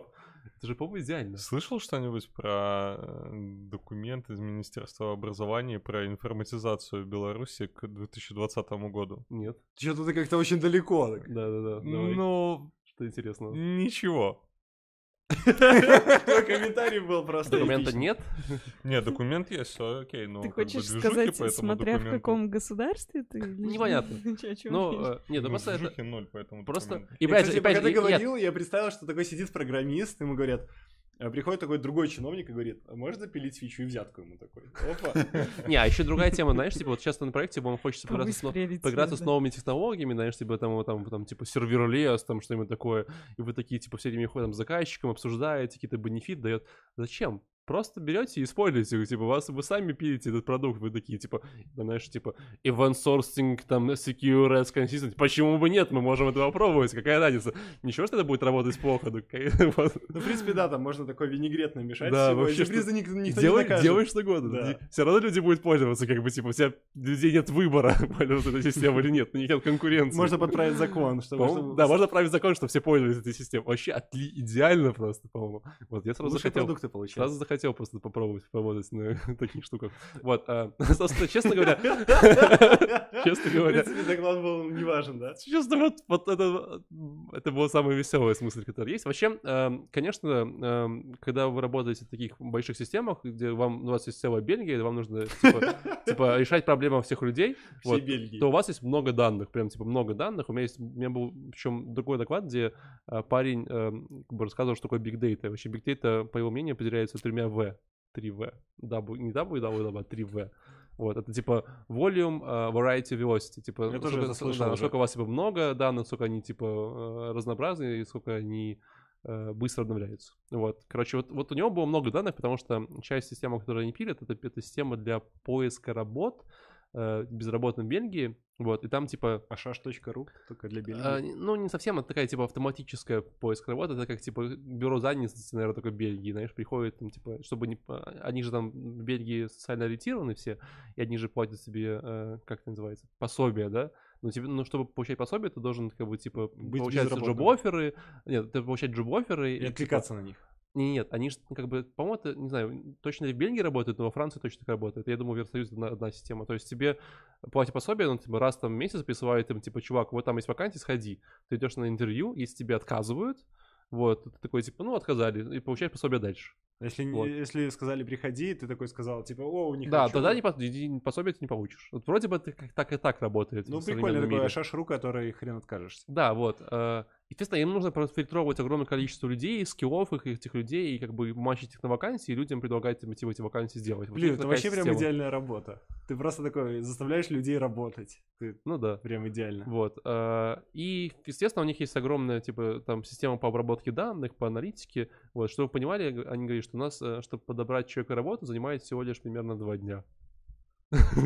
Типа, у нас ну, здесь процессы, которые, типа, там работают, мы там матчим всех людей, вот для одного человека это два дня. Я такой, ну, быстро, всего лишь два дня. Поэтому, возможно, им нужно э, eventual consistency, то есть э, эвенчуальная консистенция. И, честно говоря, я, я думал, что мне объясняют, что такое, типа, как он понимает, как у них это работает, да? Что это вообще? Что это такое? Ну, нет. То Он просто мне рассказывал кажется- про большие Мне кажется, он данные. рассказывал, как они какие-то разные задачи решали, причем я не очень понимал, что за задачи, как они их решают в итоге, то есть что-то как-то он говорит, типа, ну, в итоге это выглядело довольно смешно, и, и, все. Вот, типа, и вот так 40 минут доклада. Поэтому, если вы когда-нибудь задумались, э, вот у вас прям возникала проблема, э, э, типа, ч- частично согласованности данных, вот, возможно, этот парень скажет вам что-то новое, и как-то, типа, что-то для вас, э, как бы, станет э, стран решено. Хотя, опять же, учитывая, что он показывал большое количество слайдов с различными схемами и графиками, но слайды были видны ровно 2 секунды, мне еще труднее было понять, как, что он рассказывает. А еще э, э, он там часто, как бы часто говорил с залом, задавал открытые вопросы. Их очень- было не причем, слышно, да? причем, да, очень мало того, что он задавал огромное количество открытых вопросов в зал, что всегда во время доклада, ну, типа, Плохо. тяжело, плохо, да. Люди обычно такие, типа, типа, чувак, 17 вопросов доклада, ну, типа, сколько уже можно? Так еще ответов их и не слышно в итоге. Такой, «Э-э». поэтому, возможно, наверное, я понял половину из просто из этой вот всей ерунды. А, В общем, Не в советуешь общем, никому. 3 из 10. Три из десяти? 3 из 10. Ну, за, за идею за эту троечка, да? Но за government идея вообще отлично. Я вот подумал, что надо, Огонь. надо завести свой маленький government и тоже там делать. Стать программистом-чиновником. Да. Да, короче, у меня последний доклад мой э, на сегодня, потому что я послу- по- послушал доклада Лукаса Великиса. э, про- Лукас. Лу- Артс. Это Звездных войн. Да, А. это только Великас. Только ло- локальный. Локальный...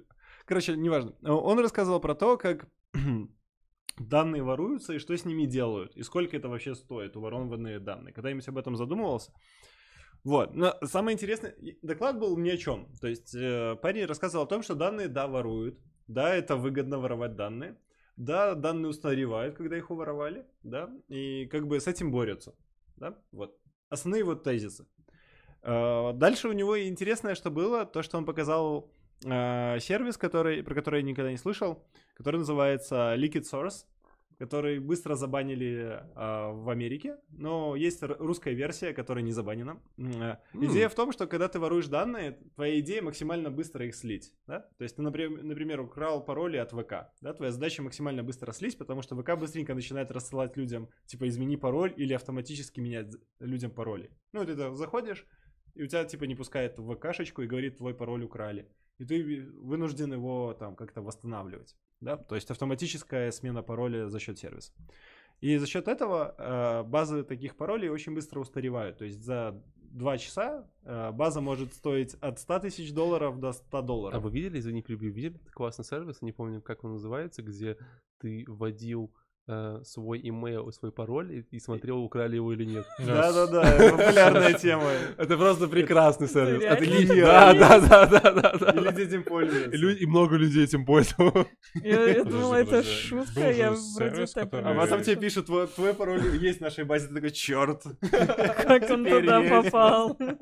Не, есть же чувак, я не помню, где он, то ли на Хабре, то ли где он, который ведет вот эту вот базы всех слитых паролей, e-mailов, сопоставление этого. Ребята, я только что ввел свой email. Квип, короче, был. Помните, Квип это был такой альтернативный ICQ клиент. Хакнут был, у меня украли пароль от Квипа.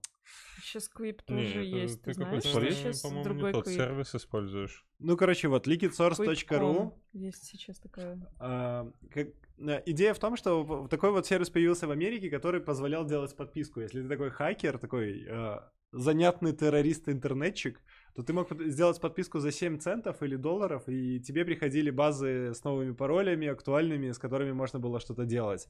Вот. Но этот сервис очень быстро прикрыло Ф- ФБР, потому что они подумали, что это как-то нелегально продавать чужие Вообще, знаешь, пароли. когда, типа, когда ты говоришь, э, вот, сервис прикрыл Роскомнадзор, да, это, типа, вам там добавленный домен. Когда прикрыл ФБР, это реально ворвались люди и прикрыли сервис, С пушками. С пушками, да. Прямо Да. лицом.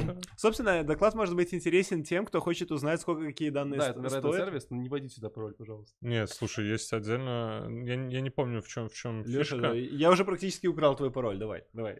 И тебе осталось сделать два Но шага. на самом деле он проверяет. На Хабре есть э, ваш скрипт, который На самом позволяет деле тебе... проверяет. Здесь, э, здесь же не пароли хранятся. Ну, он, он- когда ты вводишь пароль, он его в MD5, там, с солькой со всей это Конечно, конечно. MD5, знаешь, что? Ну- MD5 это паблик ВКонтакте чисто. Ну да.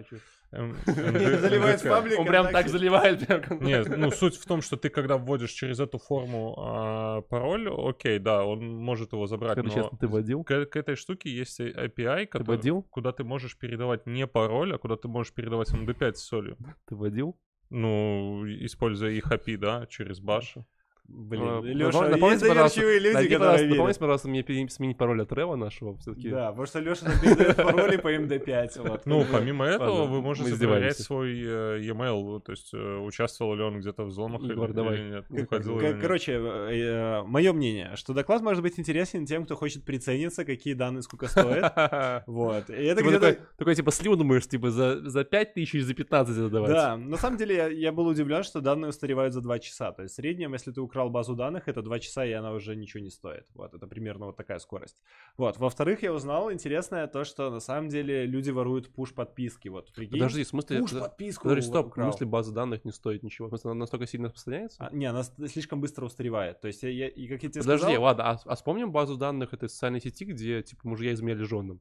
Ну, это, это- ну, Она устарела никогда. Он же Ну, про базу паролей. базу паролей. Ага, То пароли, есть, то есть технически сейчас все борются каким образом? Просто берут превентивно и всем пользователям меняют пароли автоматически в базе. Бум. Ну да. на какой-то рандом. И все, и ты технически твоя база стоит ровно ноль. То есть слишком быстро. И я был удивлен, что на самом деле воруют и пуш-подписки на пуш-нотификации. То есть это тоже стоит денег. Это супер популярно. То есть ты можешь в пуш какие-то сообщения слать свою всякую bullshit. Э, И как бы есть еще какие-то сорсы, кроме паролей, почты и прочего. Ну, там, социальные всякие линки, IP-адреса. То есть это тоже стоит каких-то денег. То есть можно прицелиться, там есть один слайд, можно его просто посмотреть и все, и пойти дальше. То есть доклад такой, очень на двоечку. Вот, на этом эм, как бы хотелось бы закруглиться. э, Как ну, вообще вам конференция? Вот да, так вот обсудить, хотел типа, задать вот- вопрос. вот- вот- По-моему, какой-то бред происходил. Ну, вообще, типа, вообще это- был эксперимент, потому что, ну, как бы мы хотели... Конференция эксперимент. Нет, ну, мы, мы скорее хотели же проверить, э, насколько интересно смотреть достаточно маленький локальник. Хоть Build Stuff Охренеть, в охренеть маленький Не, ну, локаль. потоков 1400 было. человек, довольно не маленький. Вообще Build он же... Это франшиза. Да, они же это есть еще в Украине. Да, их много они где. еще где-то В есть. 2019 будет он в Украине и... И в Литве Они тоже будет в там 2019. Кучу каких-то А вот это сейчас это было в всему миру. 2019. Это Не, ну, 18. когда я говорю Вообще маленький всегда локальный, я имею в виду, типа, это не GitHub ребята. Universe. Это, Ну это да, типа, окей- ты окей, как бы, ладно, да. типа, она поменьше, то есть. Карманная конференция. Или там, типа, не. Microsoft, это, типа, ну, как бы, чуть меньше, чем... Короче, нет тех гигантов. э, каких- Мысли. да. Короче, от гигантов интереснее смотреть, потому что докладчики имеют какой-то опыт, имя, работают в каких-то компаниях, о которых ты хотя бы имеешь представление, что это за компании, чего они делают. Вот. Ну, тут на самом деле можно поспорить, потому что то, что мы увидели на GitHub Universe с рекламой их нового GitHub API, э, этого, А- как а- там? apps, GitHub Apps, apps. да. Это, ну, такое, Ну, ладно. как бы. Э, Ну так, э, твое впечатление какое, Валик? Слушай, ну... Тебе э, понравился эксперимент? Скажем так, э, было забавно ловить интересные мысли, но в целом э, часто было довольно скучно. Ну, Вот. да, я согласен. Хотелось что- смотреть на двойной скорости, типа вот прям быстрее и быстрее. Мне кажется, просто докладчики были очень сильно непри- неподготовлены, поэтому приходилось смотреть на двойной скорости. А может быть, а может это .NET конференция? а, вос- а вот, кстати, хотел сказать, что это бэкэнд конференция, на бэкэнд конференции они всегда Ну, скучные. бэкэнд .NET Ну, Ну, Блин, конференция. на самом деле, вот тот доклад, э, который Алина смотрела по поводу софт-скиллов, я Со- бы вот пересмотрел. Софт-скиллы Да. топчик, да. Тебе нужна психологическая помощь? Ну, конечно, каждый, Психологическая каждый помощь день. от доклада. Оно Выезжает же не, доклад. не помешает. То есть, ну, в смысле, хуже не станет. Я не против, я не говорю. Не бывает слишком много психологической помощи. Это факт. Э, Что там у У меня звук ну- включился в ноутбуке, прикинь. Сам? Смеши комика.